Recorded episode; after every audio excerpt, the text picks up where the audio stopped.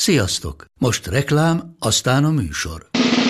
A műsor, valamint az élményekkel teli utazások, személyre szabott ajánlatok és állandó kedvezmények támogatója a Molmove hűségprogram. Nyisd meg a Molmove appot a profilodba belépve, add meg a Sport TV promóciós kódot, és tankolj Molevo és Evo Plus üzemanyagjainkból 15 forint per liter kedvezménnyel.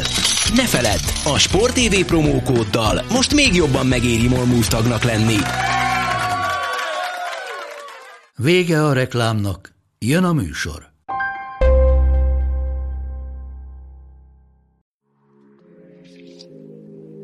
Womentor Talks. Sportolókkal, ahogy eddig még sosem. Inspiráló beszélgetések szabályok nélkül. Sok szeretettel köszöntök mindenkit a Sport TV és a Womentor Non-Profit szervezet közös podcastjának második adásában, amelynek célja az együttgondolkodás sportról, nőkről, tudatosságról, képzésről, kommunikációról. Mihok Ildikó hozta létre a Womentor Non-Profit szervezetet, amely segítséget szeretne nyújtani fiatal sportolóknak, edzőknek, az imént felsorolt területeken, különböző a sporttal kapcsolatban álló szakmák képviselői által. Ilyen szakmák a sportjog, a sportpszichológia, PR, social media, kommunikáció, vagy éppen a coaching. Első adásunkban Földházi Zsófia volt a vendégünk sportolóként, ezúttal Érdi Máriával, ifjúsági Európa és világbajnok vitorlázóval beszélgetünk, aki 2017-ben az U21-es VB-n aranyat szerzett, és 2016-ban Rióban 18 évesen 14 lett az olimpián. Másik beszélgető partnerem az üzleti életből érkezett, Örlősi Dóra, business coach, akivel a sportolók támogatásának módjairól fogunk beszélgetni. Sziasztok, Mári és Dóri! Sziasztok! Sziasztok! Én azt javaslom, hogy miután az első adásban is a bemutatkozással kezdtük, kezdjük most is azzal, és nagyjából abban a formában három részre bontottuk a bemutatkozást, három nagyon fontos részre, az egyik az, hogy, hogy mi az eredmény, egy sportoló mit tart eredménynek, és hogy mi az, amit fontosnak tart bemutatni a pályafutásából, majd aztán folytatjuk majd azzal a mentalitással, ami szükséges ahhoz, hogy ezeket az eredményeket sikerüljön elérni, és aztán miután ugye az a célunk, hogy bemutassuk, hogy mit tudnak a mentorok segíteni a sportolóknak, ezeket a típusú hiányosságokat fogjuk átbeszélni amelyekben segítséget várhatnak a sportolók. Úgyhogy Mári, arra kérlek akkor, hogy beszélj nekünk arról, hogy mik azok az eredmények, több is lehet, amit hát azért fiatalkorod ellenére, mert hogy még mindig csak 22 éves vagy, elértél, fontosnak tartod, fontosnak tartod megemlíteni, és amiben azért benne van minden, ami a sporttal, a sportnak a sajátossága. Uh-huh. Hát mivel én úgy csöppentem bele az egész versenysportba, meg a vitorlázásba, hogy hobbiként, ez hobbiként kezdtem el ezt a sportot, ezért nem, nem úgy indultam neki ennek az egésznek, hogy, hogy én meg szeretnék nyerni egy ifi világbajnokságot, vagy olimpiára ki szeretnék jutni, úgyhogy nekem az első ilyen nagyobb eredményeim nem tudatosan jöttek, és 2013-ban nyertem meg az első ifjúsági világbajnokságomat, és ezután, amiután láttam, hogy képes vagyok ilyen eredményeket elérni, akkor már tudatosabban készültem az ifjúsági versenyekre, és akkor sikerült 2013 és 2017 között megnyernem öt ifjúsági világbajnokságot, és ifjúsági Európa-bajnokságot. A Riói olimpia az is egy olyan dolog volt, amit igazából nem nagyon hittem el, hogy, hogy én képes vagyok arra, hogy kijutok és 2016 áprilisában volt az utolsó kvalifikációs lehetőség, és mindenki meglepetésére, a sajátomra is akkor először a felnőtt mezőnyben sikerült olyan eredményt elérnem, hogy az olimpiai kvótát jelentsen. Most már ugye sokkal tudatosabban készülök a versenyekre, és tudatosabban tűzök ki célokat magam elé. Ugye akkor jól értem, hogy 15 éves voltál akkor, amikor az első utánpótlás világversenyedet nyerted. Igen, igen. Dóri, te az üzleti világban tevékenykedsz, ahol nyilvánvalóan nem 15 éves sek azok az emberek, akikkel te foglalkozol, viszont vannak gyerekeid. Szóval az lenne a kérdésem, hogy amikor 15 évesen valaki szerintem nyilván egy kicsit váratlanul bepottyan egy ilyen elképesztő eredménybe, mert világversenyt nyerni mindig, mindenhol, minden körülmények között, az, az egy egészen hihetetlen siker. Szóval akkor mik azok a, a veszélyek, amelyek fenyegethetik a sportolót a következő húsz évére nézve? Uh, igen, tehát a, a, ez, főleg, ahogy Mári is mondta, hogy, hogy tényleg így belecsöppent ebbe a, ebbe a helyzetbe, és a kettelési vitorlázásból egyszer csak a, a, az élsport élén találta magát, ez, ez egy ilyen nagyon, nagyon nagy váltás lehetett, és, és biztos, hogy az egy, az egy olyan pillanat, amikor, amikor gyerekfejjel az embernek föl kell dolgozni azt, hogy mi történik vele. Tegnap még így volt, ma meg már úgy van. Ebben egyébként gondolom akkor, akkor amikor még főleg 14-15 évesen az embernek szüksége van támogatóra, segítségre, szülők formájába, edzők formájába. Mári, neked egyébként a, a, ki volt az, aki, aki tényleg így melletted állt abba az időben?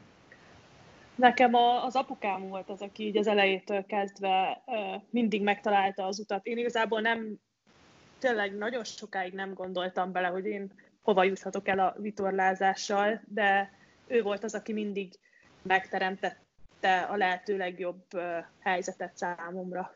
De most már az egész családom úgymond benne van ebben a projektben. És mi volt az, amikor először volt ez a szituáció, hogy már nem a húha érzés volt, amikor egy világversenyt megnyertél, hanem az a fajta érzés, hogy nagyon megdolgoztam érte, nagyon sokat tettem bele, tudatosan csináltam mindent végig, nem volt könnyű, és most itt van a kezemben a győzelem és ennek a, az egész munkának a gyümölcse? Kettő ilyen pillanat is volt. Az egyik az, amikor 2015-ben megnyertem az ifjúsági Európa-bajnokságot.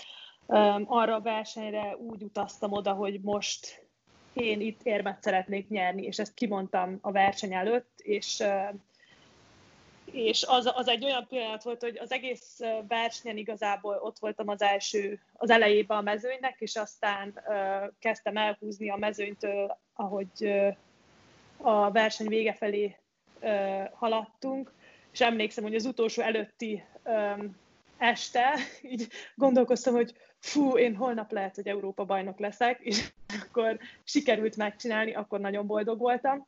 És aztán uh, volt 2016-ban egy, egy ifjúsági világbajnokság, ahova úgy utaztam ki szintén, hogy én most itt nyerni szeretnék, és ez az olimpia után volt, ugye többi ifi versenyző nem volt ott az olimpián, és, és ez már így mindenkinek benne volt a tudatában, hogy én jobb vagyok náluk, és én is úgy, úgy utaztam oda, hogy nekem most itt nyernem kell, és végül csak a negyedik helyen végeztem. Ezt ezt elég nehezen dolgoztam fel, még így hónapokkal utána is azon gondolkoztam, hogy mit ronthattam el, és, és emiatt a 2017-es 21-es világbajnokságon nagyon bizonyítani szerettem volna, hogy, hogy én igenis jobb vagyok a, a többi versenyzőnél, és, és úgy utaztam oda, hogy én itt nyerni szeretnék, és nyerni fogok, és az szerintem az egyik legjobb versenyem volt, mert nagyon, nagyon jól összeraktam, azt hiszem hét futamot nyertem meg a 12-ből, úgyhogy nagyon magabiztosan sikerült ott győznöm. Szerintem az volt az egyik legtudatosabb versenyem. Már is itt a feladat, Dóri, hogyha ti akkor kapcsolatban vagytok a Márival, és te egyfajta coachingot végzel vele, akkor mi az, amit egy ilyen helyzetben, amikor mindent megnyer éveken keresztül egészen fiatalon, már olimpián van, majd aztán a saját korosztályának azt a versenyét, amiről mindenki azt gondolja, hogy ez már az övé, mert ez annyira nyilvánvaló, és akkor ott jön az a szokásos pofon, amit a sport mindig mindenkivel megcsinál. Igen, igen, ez, ezek a döbbenetes pillanatok tényleg, amikor amikor van egy sikerszéria, és, és akkor utána van egy, van egy gödör, tehát ez csak így, így el, el, elindul valami teljesen más történet, akár csak a rövid ideig tart, de tarthat ez picit hosszabb ideig is, tehát ez, ez teljesen változó. Um, és az, hogy, hogy, hogy ugye már is elindultál egyszer csak a semmiből egy ilyen, egy ilyen hihetetlen bombasztikus berobbanással, a, tényleg nagyon-nagyon fiatalon, 14-15 évesen, és akkor ez rátesz egy olyan ösvényre, hogy jó, hát akkor, akkor ha nekem ez ennyire megy, megpróbáltam, beültem a hajóba, és hát ez, ez, ez kézben van ez az egész, akkor, akkor nekem itt mindig egyre jobb és jobb eredményeket kell elérnem. És ez, elkezdem ezt önmagamtól is várni, és a világ is ezt elkezdi várni tőlem. És már is elindul ez a teljesítménykényszeres pörgés, ami, ami egy ideig facilitálja a sikert és, és, és lendületet ad, de, de hogy így, így, így le, bele lehet blokkolni ebbe egy idő után. Hogy, hogy lehet ebből kiszállni, ebből a fajta mókuskerékből? Hát majd a, majd a Márit szeretném megkérdezni, hogy ő hogy gondolja. Ennek nagyon nagy a szakirodalma egyébként, hogy, hogy, hogy ilyen helyzetekben mit lehet csinálni. A, nagyon izgalmas az a rész, hogy, hogy a, az önbizalom és az önmagába való, önmagába vetett hit az emberekben mennyire, mennyire segít is sportban is, üzleti életben is, magánéletben is, tehát az élet minden területén a, az, az embereket abban, hogy előre lépjenek és igazából ez az önbizalom, ön, önbecsülés, ez, ez, ez olyan gyökerekre megy vissza, hogy mennyire hiszünk önmagunkban, mennyire, mennyire tudjuk szeretni önmagunkat. Tehát, hogy, hogyha én hibázom, attól még én nem vagyok azonos a hibáimmal, hanem, hanem én attól még egy szerethető ember marad, maradok. Ezt nagyon pici korunkban kezdjük el megtanulni egyébként, tehát nyilván a, a szülői környezet, a szocializáció ebben nagyon, nagyon nagy szerepet játszik, hogy, hogy hogyan fogadnak el. Tehát azt tapasztalom születésemtől fogva, hogy én jó vagyok úgy, ahogy vagyok, vagy pedig azt tapasztalom, hogy, hogy még ez sem elég, még az sem elég, még, még ezért is büntetés jár, még azért is büntetés jár. Tehát, hogy, hogy ezek, ezek nagyon nagy mértékben befolyásolják később azt, hogy amikor cselekszünk, vagy amikor, amikor egy, egy megmérettetés előtt vagyunk, akkor, akkor félelem vezérel minket, hogy elég jó leszek-e, vagy pedig, vagy pedig az vezérel minket, hogy, hogy, hogy nyitok arra, ami, ami, ami rám vár, mert, mert így is, meg úgy is jó lehet. Na Mári, hogyha ezekből az aspektusokból nézzük mindazt, ami történt veled, akkor most most meséld el nekünk, hogy ez alapján, hogy, hogy jöttél ki ebből a spirálból? Na, igazából abból a, az IPVB negyedik helyből szerintem gyorsan vissza tudtam jönni, már ugye az év végén volt 2016-ban és 2017 elején már a felnőtt mezőnyben nagyon jó eredményeim voltak, úgyhogy ez, ahogy elkezdtem újra vitorlázni, megint visszajött az érzés, jók voltak az eredményeim, és akkor rájöttem, hogy igazából valószínűleg túlhajtottam magamat, és azért lett ez a negyedik hely. A kutyaharapás uh, szőrével gyógyítottad. Igen, és, és igazából egy ilyen nagyobb mélypont, meg ami engem jobban megviselt, az, azok az edzőváltások voltak, és nekem a tavalyi éven volt szerintem eddig így a karrieremnek a legnehezebb időszaka, mert nem jöttek az eredmények. 2018-ban nagyon jó évet zártam a felnőtt mezőnyben, harmadik voltam a világranglistán, és, és aztán jött a 2019-es év, és én már úgy, úgy álltam neki, hogy na most már dobogon kell lennem, közeledik 2020, és mégsem jöttek az eredmények, sokat hibáztam, és aztán az egésznek az lett a vége, hogy nem, nem nagyon élveztem ezt az egészet, és májusban jött egy edzőváltásom, mert úgy éreztem, hogy a, az edzővel már nem tudok együttműködni, és, és tényleg akkor döntöttem úgy, hogy, hogy edzőt kell váltani, amikor kint voltam az Európa-bajnokságon, és, és mondtam magamnak, hogy miért csinálom ezt, miért vagyok én itt kint a pályán, miért szivatom magamat itt a nagy szélben, meg a víz csapkod az arcomba, és aztán edzőt váltottam, és, és aztán augusztusban sikerült újra elkezdenem élvezni a vitorlázást, és akkor jöttek az eredmények is. És szerintem nekem az az egész de vagy a sportban nekem az a legfontosabb, hogy élvezzem. És vannak olyan emberek, akik tényleg azért az motiválja őket, hogy mérgesek, vagy nagyon utálnak valakit, és azt meg akarják verni, de én akkor érek eredményt, hogyha alázatosan állok oda a rajtvonalhoz, és, és élvezem a vitorlázást, jól érzem magamat a hajóban, mert a vitorlázásban nagyon sok múlik az érzéseken, ugye hogy a szél hogyan fordul, a hullámokra hogyan kell rárakni a hajót, úgyhogy nekem ez az egész csak akkor megy, hogyha boldog vagyok és, és élvezem.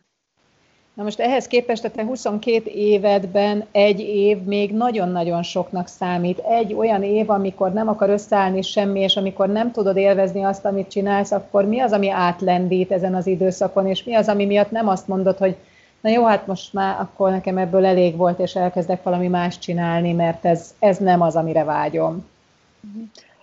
Hát annak ellenére, hogy, hogy akkor azokban a pillanatokban nem élveztem a sportot, megvan bennem az a hit, hogy én, én lehetek a világon a legjobb, és nem, és nem szeretnék addig megállni, amíg nem leszek a legjobb. Úgyhogy ez engem, ez engem minden nap motivál.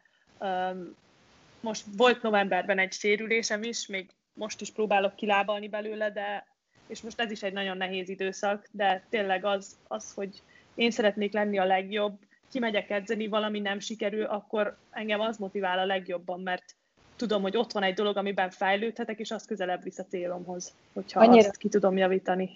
Annyira érdekes ez nekem, amikor azzal kezdted, hogy ugye te azért vitorláztál, mert hogy ez volt a hobbid és szeretted, majd azért nem hagytad abba, amikor nem jöttek az eredmények, mert hogy tudtad, hogy a legjobb lehetsz a világon, és ezt el akartad érni. És azt mondják, én ebben nem vagyok, nem vagyok tapasztalt, de Dóri szerintem te többet tudsz erről, hogy azok az üzletemberek tudnak igazán sikeresek lenni, akiket nem elsősorban a pénz hajt, hanem a pénzszerzésnek, vagy az üzletnek, vagy ezeknek a típusú sikereknek a szeretete, az élvezete, és aztán azok lesznek eredményesek nagyon anyagilag, akik, akik ebből a kiindulásból kezdik el az üzleti karrierjüket, és ez nagyon-nagyon hasonlít ahhoz, amit a Mária az imént elmondott. Ez nagyon így van, ahogy mondod, Erzsi, mert egyébként rengeteg kutatás is alátámasztja ezt, hogy a, a külső motivátorok érdekes módon még vissza is vetik a teljesítményt szemben a belső motivátorokkal. Gyerekekkel végeztek sok ilyen kísérletet, hogy iskolai teljesítményüket nézték, és hogyha jó eredményeket hoztak, akkor pénzutalmat kaptak a gyerekek és a másik csoport, a, a kontrollcsoport pedig nem kapott semmifajta pénzjutalmat, csak egy dicséretet kapott, hogy hát ügyesek voltatok. És hát nem meglepő módon azoknak az eredménye lett évvégén sokkal jobb, akik, akik nem kaptak pénzjutalmat. Tehát a, a külső jutalom az, az ebben a helyzetben vissza is vetette őket, vagy meg, meg, meg megszüntette azt a belső lendületet, azt a belső drive-ot, ami, ami igazán kell ahhoz, hogy hosszú távon fenntartható legyen egy ilyen, egy ilyen sikeres teljesítmény. Egyébként a, egyébként a 70-es évek közepetájékán kezdődött a, az, a, az a kutatássorozat, ami a, a, az üzleti coaching és a, és a sportpszichológiát hozta össze. E, igazából a, a Timothy Galway volt az, aki, aki elkezdte az Inner Game sorozatot publikálni, és nagyon, nagyon érdekes az, ahogy, ahogy leírja a bestselleré vált könyveiben, hogy, hogy ugye van egy külső játék, amit, amit az ellenfelek ellen játszunk a sportban, és egyébként az üzleti életben is. Ez, ez látható, ez, ez, ez, ez, ez leírható, hogy hogyan tartod a vitorlát, hogyan állítod be a hajót, és más sportágokban is, teniszben is, mindenben. És van egy belső játék, amit pedig nem az ellenfelek ellen játszunk, hanem a saját fejünkben van ez a játék, és itt, itt, van, itt van arról szó, hogy hát hogyan állunk hozzá a küzdelemhez. És ez a külső és a belső rész kiegészíti egymást, az egyik nem megy a másik nélkül. Minden sportágnak megvan a maga sajátossága, ami a mentalitását illeti, mert ugye most akkor elérkeztünk a bemutatkozás második pontjához. Most, hogy értsétek, hogy mire gondolok, például a teniszben ugye látjuk, hogy nagyon higgatnak kell lenni, nagyon sokat árt, hogyha valaki indulatokkal áll oda a labda mögé, de például vannak olyan sportágak, ahol az indulatok kifejezetten segítenek az eredménynek az elérésében Tehát Mári, mi az, ami, ami a te sportágadban, mentalitásban a legszerencsésebb, hogyha a személyiséged abba az irányba alakul, vagy éppen, hogyha ezekkel a típusú mentális tulajdonságokkal születtél, és ezzel válsz alkalmassá leginkább a sportágra? Mhm. Szerintem ez is um, nagyon emberfüggő, mert tényleg ismerek olyan vitorlázókat, akik, hogyha ilyen idegesek és ilyen, hogy utálom az ellenfelemet, olyan hozzáállással tudnak nyerni, de én meg, hogy azt mondják, hogy mindenkinél jobb vagyok, és akkor emiatt, emiatt tudják kihozni magukból a maximumot. De én magamon azt vettem észre, hogy úgy kell odaállnom a rajtvonalhoz, hogy itt nekem most a maximumot kell nyújtanom ahhoz, hogy legyen esélyem a többiek ellen, Um, és ezen kívül pedig szerintem az nagyon fontos a vitorlázásban, ugye hat napon keresztül versenyzünk, minden nap két futam van, um, és nem tudjuk, hogy a végén egy 23. hely az jónak fog számítani, mármint egy futamhelyezés, 23. futamhelyezés um, jónak fog számítani, vagy rossznak, úgyhogy mindig minden pontért meg kell küzdeni a pályán. Um, és nekem a legjobb versenyeimen um, azokon azt vettem észre, hogy ha hibáztam valamit, akkor nem, az csak így tudatos, hogy nem hibáztam, és utána nem, nem voltam szomorú, vagy ideges, hanem ugyanúgy vitorláztam tovább a lehető legjobban, beleadtam a maximumot, és, és aztán majd a verseny végén utána az edzővel kiértékeltük. Szóval kicsit ilyen, úgy hívom, hogy ilyen robot, mint hogyha robot lennék, nem hatnak rám az érzelmek, vagy nem örülök, meg nem szomorkodok a pályán, hanem minden csak uh, tudomásul veszek, és, és mindig minden pillanatban a maximumot próbálom nyújtani, és a én megítélésem szerint a legjobb döntést hozni. Beszélj egy kicsit nekem arról, légy szíves, hogy itt az ellenfelekkel való viszony, akár egy olyan versenyzőnek, aki ebből meríti a motivációját, hogy valami érzelmet mutat a többiek felé, vagy akár úgy, hogy megpróbálod kizárni teljesen de mégis hogy, le, hogy kell elképzelni a, a köztetek lévő kapcsolatot akkor, amikor egyébként a verseny közben egyáltalán nem kell, hogy foglalkozzatok egymással, de mégis meg lehet ezt oldani, hogy ez legyen a motiváció. Szóval hogy, hogy néz ez ki, hogy tud alakulni?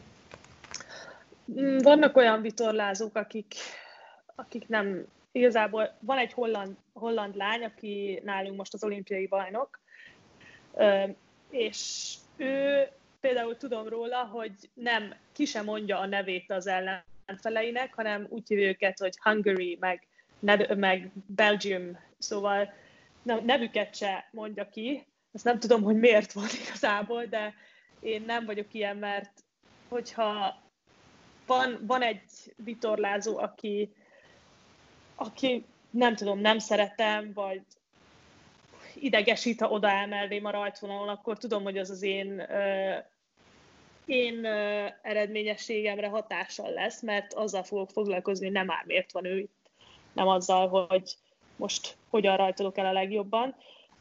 Szóval én így próbálok jobban lenni mindenkivel. Vannak olyan versenyzők, akik nagyon jók, és mindenkinek köszönnek, mindig mosolyognak, elbeszélget bárkivel, és vannak olyanok, akik igazából ahogy tudnak el, eltűnnek a kikötőből, és a legkésőbbi pillanatban jönnek le, hogy minél kevesebb emberrel kell, kelljen kommunikálni.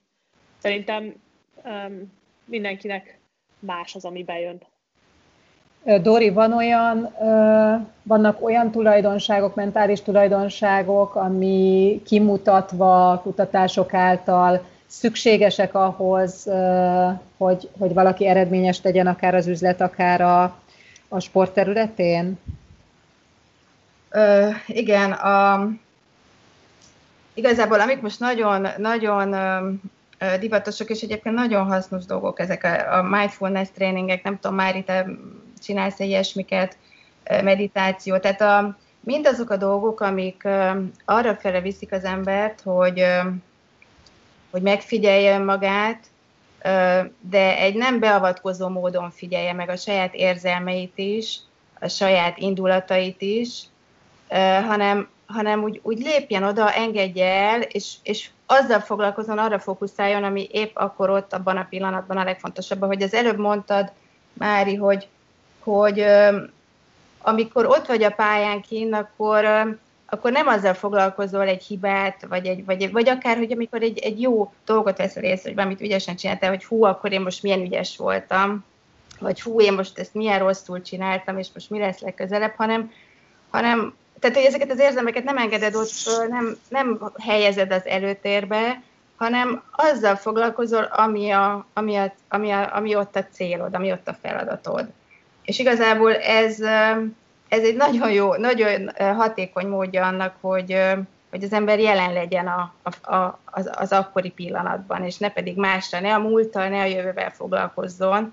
Ugye bármikor, amikor elkezdünk azon szorongani, hogy fú, én most akkor ezt elég jól fogom-e tudni venni ezt a bóját, vagy, vagy, vagy hú, akkor mi lesz, honnan jön a szél, jó, jó takot húzok el a krajcszakaszba, vagy, vagy bármilyen fajta dolog, akkor, akkor mindig a jövőtől aggódunk, hogy, hogy, hogy mi lesz majd, ha ez vagy az történik. Ha, ha viszont tényleg a, a, a jelenben vagyunk, akkor, akkor a döntéseink is ö, automatikusan ö, meg tudnak nyilvánulni.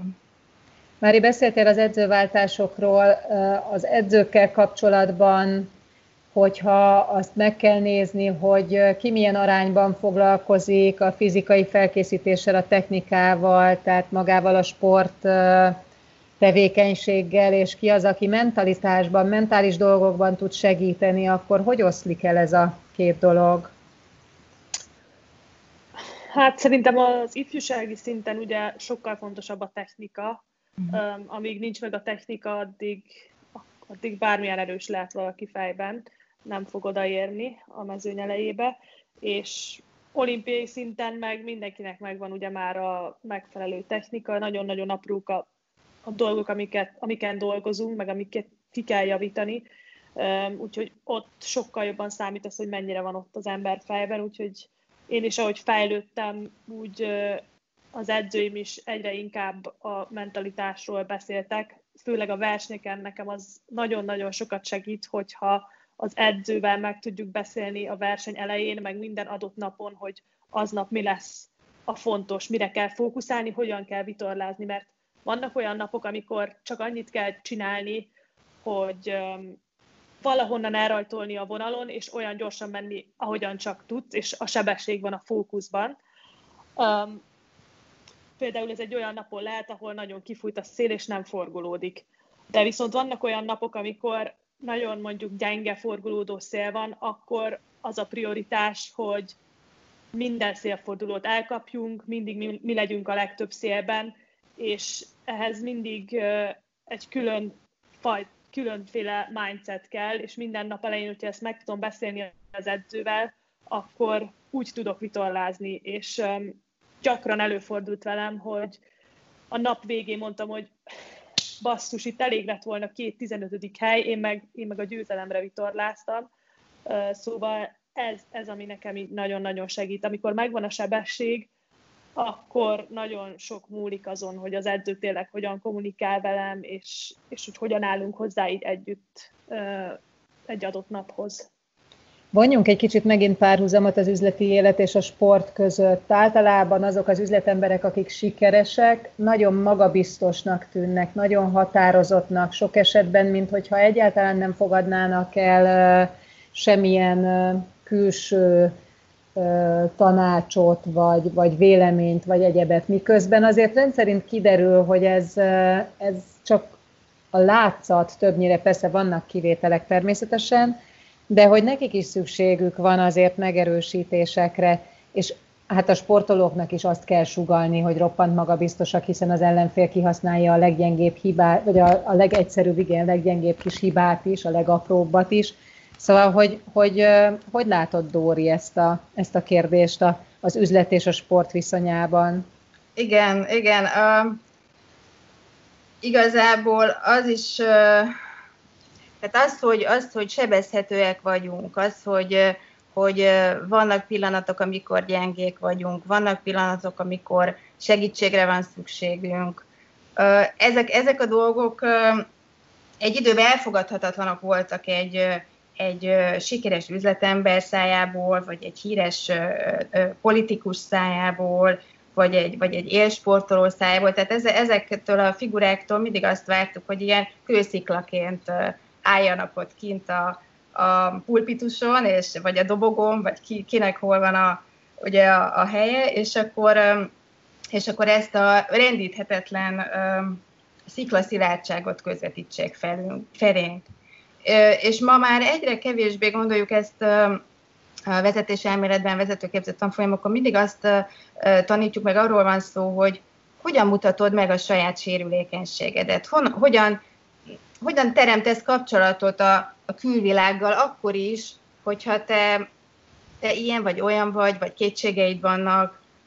Tehát a, igazából ez a, ez, ez a kapcsolódás, ez, ez iszonyú fontos ahhoz, hogy, hogy, hogy eredményeket tudjon elérni a, az ember a, a, a mai világban, és ez tényleg hozzásegíti ahhoz, hogy, hogy, hogy a saját erejét újra és újra meg tudja újítani, újra és újra feltalálja önmagát.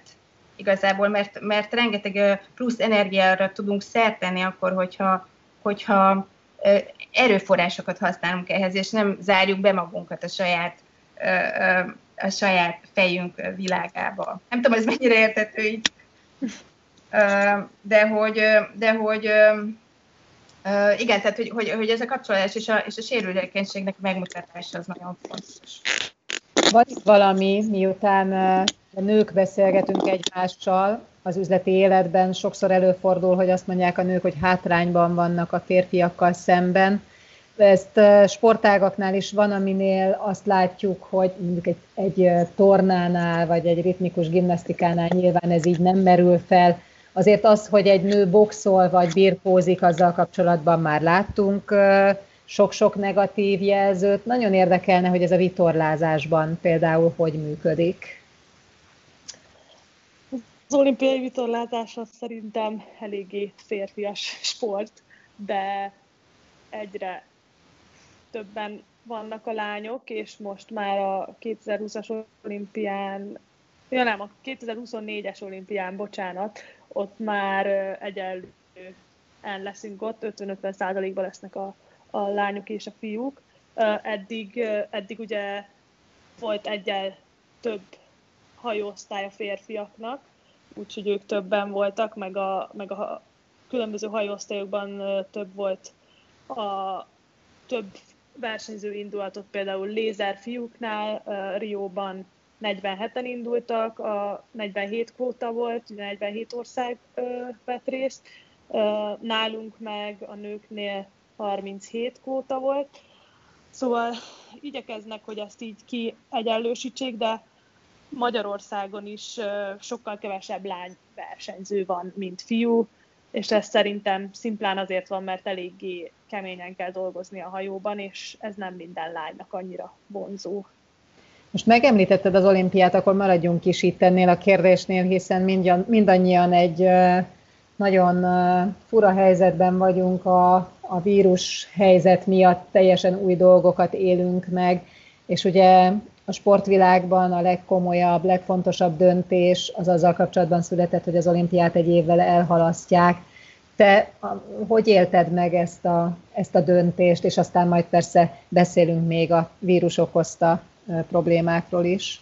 Uh-huh. Ahogy így említettem már, hogy a novemberben lesérültem, és azóta szenvedek egy ilyen, ilyen deréksérüléssel. Úgyhogy ki is kellett hagynom három hónapot így a téli felkészülésből. Amíg el nem halasztották az olimpiát, amíg így ki nem lett mondva, addig úgy voltam, hogy hát nem, erről én ezt nem nagyon irányíthatom, úgyhogy úgy megyek oda, ahogy tudok az olimpiára, én mindent bele fogok adni, mindent tőlem telhetőt. Úgyhogy nem gondolkoztam egy pillanatig se, hogy amíg még csak ilyen plegykák voltak, hogy lehet, hogy halasztanak, nem gondolkoztam el, hogy mi van, hogyha elhalasztják. És, és aztán, amiután így kimondták, eltelt néhány nap, akkor, akkor mindenképpen így pozitívan fogtam fel az egészet. Nekem ez egy plusz év arra, hogy erősebb legyek, kijöjjek ebből a sérülésből, és um, javítsak a stratégián, taktikán, technikán, úgyhogy én még nagyon sokat tudok fejlődni egy év alatt, uh, ellentétben a, a, az idősebb ellenfeleimmel, nekünk most így a legjobbak a mezőnyben azok 27-30 évesek, ők már nem nagyon fejlődnek egy év alatt, ők már csak így szinten próbálják tartani magukat, mi meg fiatalok próbáljuk utolérni és megelőzni őket, úgyhogy egy év nekünk nagyon sokat számít. Dóri, te mit tapasztaltál a pályafutásod során azzal kapcsolatban, hogy amikor ilyen teljesen váratlan, kiszámíthatatlan, kontrollálatlan helyzetek előállnak, mint amilyen most jelen pillanatban a COVID miatt történt, akkor, akkor mi a jellemző, hogy reagálják le azok az emberek, akikre ez hatással van? Uh-huh.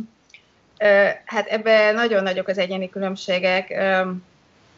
Nagyon sokféleképpen reagálunk arra, hogyha egy ilyen váratlan helyzet van. Ugye a rugalmasságunk is nagyon más és más. Van, van, aki, van aki, aki tök gyorsan rá tud hangolódni valami teljesen új helyzetre, vált, meglátja benne a, a, a lehetőséget, és, és már futva ugrik föl a, a, a futószalagra, úgymond, a, vagy a mozgó lépcsőre. Van, akinek hosszabb időre van szüksége ahhoz, hogy újra értékelje a folyamatokat, azt megnézze, hogy mi történt, kielemezze, összegyűjtse az információkat, és, és lassabban hoz döntést a, a, a megváltozott helyzetre. Egyébként ebben, ebben nagyon sok olyan dolog van, ami, ami vele született, tehát, tehát idegrendszeri beállítottság kérdése, hogy ki milyen.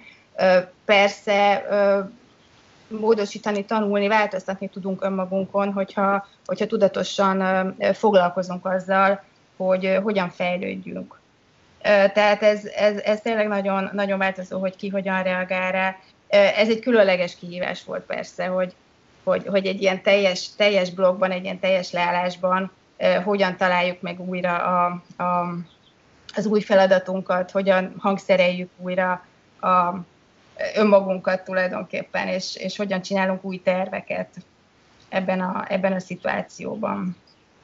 Mári, te hogy éled meg a, a váratlan szituációkat, hogy reagálsz rájuk? Szereted a változást, tudsz gyorsan alkalmazkodni hozzá, vagy azért megvisel? Hát én eléggé szeretem a változást. Hamar így beleunok a dolgokba, úgyhogy persze ez a szituáció nekem is az elején, az elején mindenképpen az volt, hogy ez az most behozhatom azt, amit, amit nekem kimaradt, a legtöbb országban nem tudtak vitorlázni, Magyarországon már én el tudtam kezdeni edzeni, de most már én is kezdek eljutni oda, vagy így elgondolkozom, hogy fú, most miért megyek ki edzeni, hát azt sem tudom, mikor lesz a következő verseny, de aztán vitorlázom két napot, és, és meglátom, hogy még mi, minden, mi mindenben lehet fejlődni, akkor visszajön a motiváció, Mennyi idő volt az, amit, amit csak ilyen kiegészítő munkával tudtál tölteni annál fogva, hogy ugye be, be voltunk zárva, nem lehetett kimenni edzőterembe, nem lehetett kimenni a vízre, szóval mennyi, mennyi idő volt ez? Nekem ez nagyon kevés volt, egy ilyen két hét, mert amikor bejött a vírus Európába, én pont Majorkán voltam, ott lett volna április elején egy versenyünk, és már többen is ott edzőtáboroztunk márciusban, és kint voltam egy hetet, úgyhogy ott vitorláztam, meg edzettem, és utána hirtelen haza kellett utazni. És igazából az a két hét, amit így karanténban töltöttem, a családomtól távol, az, az volt, ami kicsit ilyen nem a legmegfelelőbb helyzet volt, de aztán, amikor hazajöttem, akkor a, vízre is már ki tudtam menni, úgyhogy nekem igazából a sérülésem volt az, ami miatt nagyon sokat ki kellett hagynom. A vírus az az edzés minőségből egy kicsit visszavesz, mert nincsenek itt az edzőpartnereim, meg az edzőm, de sok dolog van, amit itt tudok itthon gyakorolni. És most azt hogy látod jelen pillanatban, mennyire fogja megváltoztatni a körülöttünk lévő világot ez az elmúlt két hónap, és itt most elsősorban a sportra gondolok, ugye az, hogy a, a sporttámogatásokból egyértelműen most már látszik, hogy, hogy vissza kell majd venni, hogy a szponzorok teljesen különböző módon reagálják le ezt a helyzetet, ugye ki ki annak megfelelően, hogy a saját üzletét mennyire érintette ez a probléma. Tehát te érzékelsz bármit magad körül ebben a tekintetben? Igen, igen, érzékeltem. Nekem is van két szponzorom, aki, aki így visszalépett a vírus miatt, de szerencsére a fő szponzoraim, akikkel hosszú távú szerződésem van, azok ugyanúgy mellettem állnak, szerződést már most kimondták, hogy szerződést hosszabbítunk 2021-re, ugye az most már az olimpiai évére.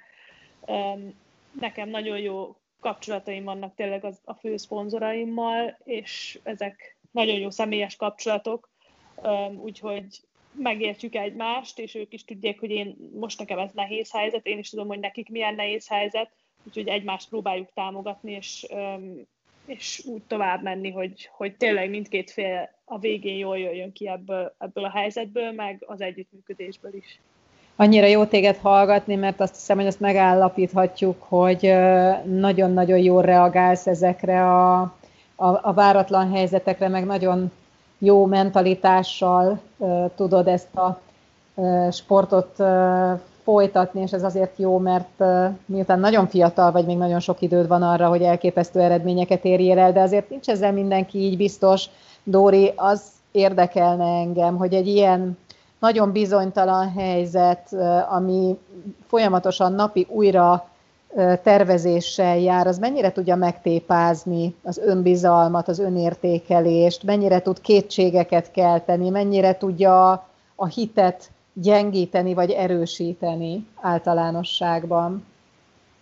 Ö, általánosságban ö, én úgy gondolom, hogy, hogy, hogy nagyon egyébként meg tudja, és, és ez kicsit olyan is, hogy attól is hogy milyen tartalékokkal érkezünk a, a, a viharkerülős közepébe. Tehát, hogyha, hogyha úgy, úgy, úgy érkezünk, hogy van esőkabátunk, van esernyőnk, nem éheztünk, nem fáztunk, tehát vannak tartalékaink, és úgy futunk bele egy, egy nehéz helyzetbe, akkor, akkor nagyobb esélyünk van rá, hogy, hogy, hogy azt jól átvészeljük, és, és sikeresen kerüljünk ki belőle. Nyilván, hogyha, hogyha ez nincsen, akkor, akkor tényleg, tényleg, tényleg nagyon mélyre le kell ásni, hogy, hogy erőforrásokat és tartalékokat találjunk, amik segítenek a, a, a nehézségek átvészelésében. Egyébként, a, egyébként ilyen helyzetekben is nagyon fontos az, hogy, hogy nyitottak maradjunk és tanulni tudjunk ezekben a, ezekben a szituációkban, és úgy gondoljuk, hogy már nekünk nincs mit tanulni, de, de van, és az ilyen helyzetek azok rá is mutatnak arra, hogy,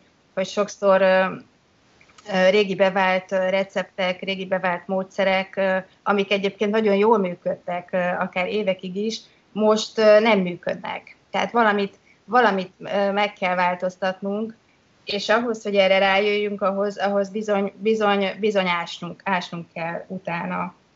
Egyébként Mári említette te is, hogy és rettenetesen izgat ez, amit mondtál, hogy, hogy egyre tudatosabban kell hozzáállnod a, a versenyzéshez. Ha jól emlékszem, az, a beszélgetés elején mondtál valami ilyesmit, hogy a, hogy a tudatosság mennyire fontos, és ebből, erre szeretnék majd egy, egy fél mondattal rákérdezni, mert hogy ugye a tanulásnál is azt ö, ö, látjuk, hogy, hogy ö, Mária, aki már ennyi, ennyire régóta vitorlázik, és ilyen szuper eredményeket ér el, ugye azt gondolnánk, hogy hát neked már nincs is mit tanulnod, hiszen minden tudsz a vitorlázásról ennyi év után, és, és ilyen sikerek után, és biztos, hogy van még mit tanulnod, mert hogy mondtad is, de hogy ez, ez, ez nagyon érdekelne, hogy, hogy neked mi az, amit, amit még tanulnod kell ebben. Hát nagyon sok minden. Igen. Ezt, hát sokszor elmondják egyébként, hogy vitorlázás az a sport, amit a halálodig tanulsz, meg új, új dolgokat veszel észre. Nekem, ahogy így a vírushelyzetre egy kicsit visszatérve, most, hogy egyedül vitorlázom, és nincsenek itt az edzőpartnerek, így sokkal jobban kimerek próbálni dolgokat, mert nincs rajtam az a teher, hogy jaj, nekem kell elsőnek lennem ezen a hátszélen, vagy ebben az edzőfutamban, és, és így sokkal jobban megmerem azt csinálni, amit a, az edző mond a vizen. De tényleg én technikában is mindig, mindig lehet tökéletesebben csinálni a dolgokat, mindig lehet jobban meglátni a szelet, jobb döntéseket hozni, és szerintem minden nap van olyan szituáció, ami, ami még nem történt meg velem a vízen. Annyiféle szituáció van vitorlázásban, és, és az egyik sem ugyanolyan, mint a másik. Egyik hullám sem ugyanolyan, mint a másik, soha nem fúj ugyanolyan szél, úgyhogy tényleg minden nap tanulni lehet. Uh-huh. És mi az, amit a vízen kívül kell tanulni, és amiben még azért jól jönne a segítség? Ugye itt azzal kezdtük a műsort, hogy egy mentorprogramról beszélgetünk, amelyben sok-sok olyan szakma képviselői vesznek részt, amelyek szorosan kapcsolódnak a sporthoz és egy sportoló életéhez, a sportjogtól, a sportpszichológián keresztül, a sportkommunikációig, és akkor most nem mennék nagyon messzire, csak mondjuk arra, hogy a közösségi oldalakon hogy kommunikálok, hogy találom meg azokat, akik szurkolnak nekem, vagy akik a barátaim, vagy akik érdeklődnek, vagy majd miattam fognak érdeklődni. Szóval, hogy melyek azok a területek, amiben te úgy érzed, hogy a leginkább jó lenne, jó jönne, hogyha valaki egy kicsit ott lenne és segítene? Ugye Magyarországon a, a vitorlázás, az olimpiai vitorlázás az, az így most kezdett el fejlődni. Eddig az elmúlt olimpiákon mindig ilyen egy-két hajó szerepelt, és most már szerintem vagyunk ilyen van 5-6 hajó, akinek esélye van arra, hogy kvótát szerezzen, vagy már kvótát szerzett, de nincs, nincs egyáltalán körülöttünk egy ilyen support staff, mint a többi nemzetnél, hogy utazik velük mindenhova a masszőr, a pszichológus, a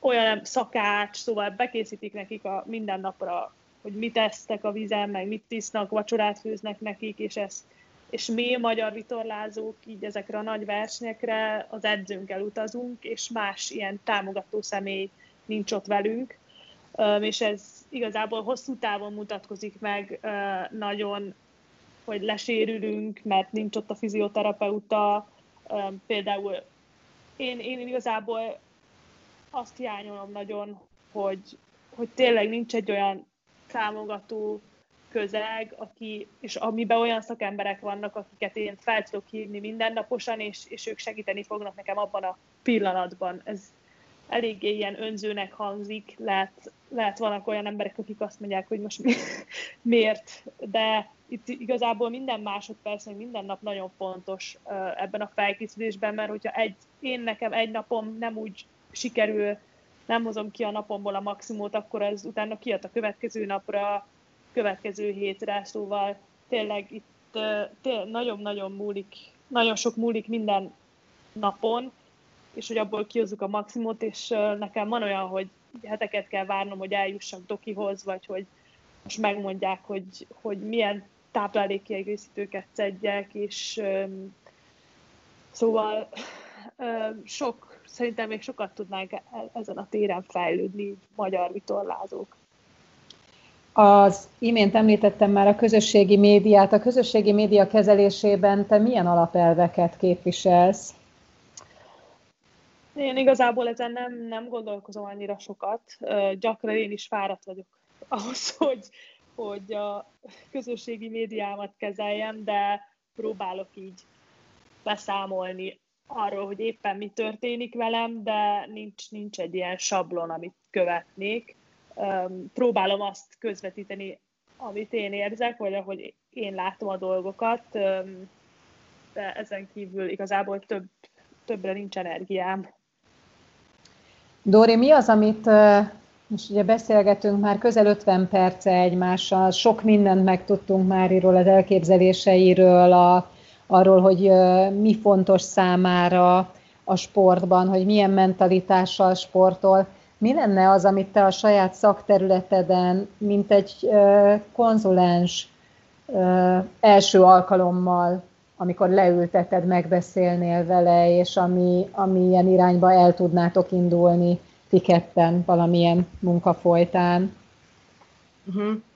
Ö, hát én, én már mindenképpen azt, azt kérdezném, hogy ö, mi jelenti a legnagyobb kihívást a számára most ezekben a, ezekben a napokban, hetekben, és hogy mik a céljai, tehát hogy hova, hova szeretne eljutni. mi az, amiben, mi az, amiben segítségre, támogatásra van szüksége. Tehát, tehát, tehát mindenképpen ráhangszerelném a, a dolgot, és abból, in, abból indulnék ki, hogy, hogy neki mire van szüksége, milyen, milyen irányú támogatásra. Egyébként a, a, amiket, amiket Mári is mondott, tényleg rendkívüli teljesítményekről van szó, és rendkívüli teljesítményeket rendkívüli felkészüléssel és, és, és profizmussal lehet elérni, azt gondolom. Tehát, a, tehát az, ahogy mondott tényleg, hogy a, hogy a versenyeken ti milyen támogatást kaptok, az még tehát annál nagyobb elismerésem, és tényleg respekt, hogy, hogy milyen eredményeket értek el, hogy, hogy más országok sportolói so, sokkal, sokkal nagyobb stábbal utaznak, és, és sokkal több mindenféle ilyen kiegészítő támogatást kapnak. Tehát, hogy azt gondolom, emberanyagban nagyon jók vagyunk. Tehát, tehát ott, van, ott van a tehetség, ott van a, ott van a motiváció, a lendület a, a, a sportolóinkban is, és tényleg, tényleg megérdemlik azt, hogy, hogy, hogy mindent oda tegyünk még, ami, ami kell ahhoz, hogy, hogy, hogy még jobb eredményeket és még, még hosszabban fenntartható eredményeket tudjanak elérni. Mári, az, hogy ez a sportág egyfajta világpolgárrá változtatja az embert annál fogva, hogy a külföldi versenyek, a külföldi edzőtáborok, a külföldi lehetőségek megadják a módot arra, hogy, hogy megismerjétek a világot, és otthon érezzétek magatokat mindenhol. Ez, ez mennyire, mennyire számít, mennyire ad egy, egy tágabb kitekintést a világra, és ezáltal aztán a sporthoz való hozzáálláshoz is?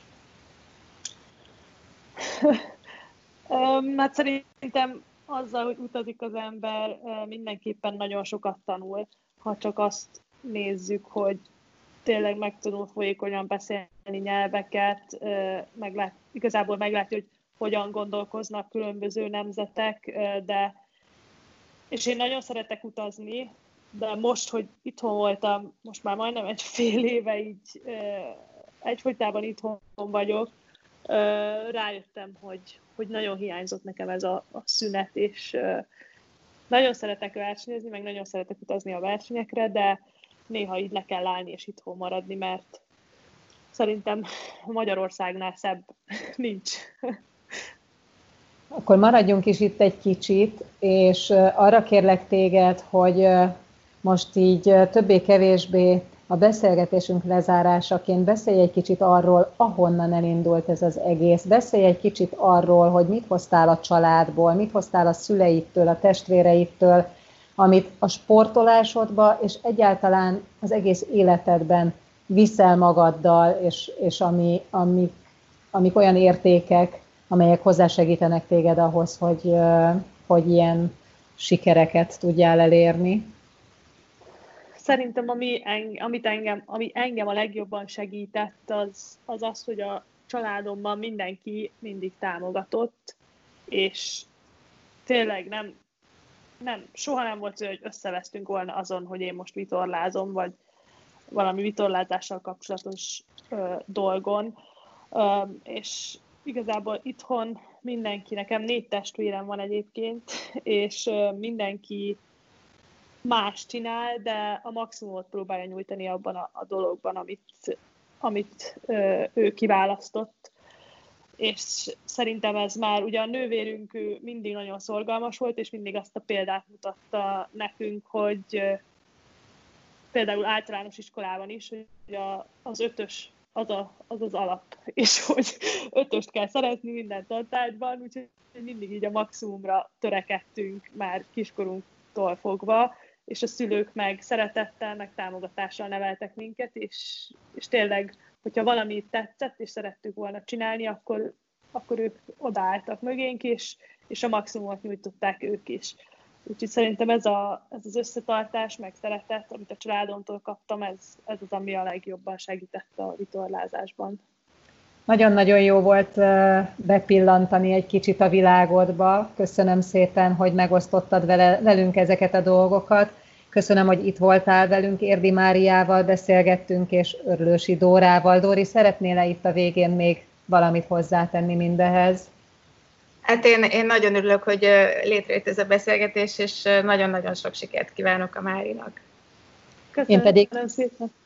Én pedig köszönöm szépen nektek, hogy itt voltatok velünk. Lesz még egy harmadik adása is ennek a podcast műsornak, amelyben majd Csisztus Zsuzsával fogunk beszélgetni, illetve a súlylökő Márton Anitával. Én azt hiszem, hogy érdemes lesz majd velünk tartani a jövő héten is. Nagyon szépen köszönöm mindazoknak, akik itt voltak és meghallgattak minket. A viszontlátásra, viszonthallásra. A műsor a Béton partnere.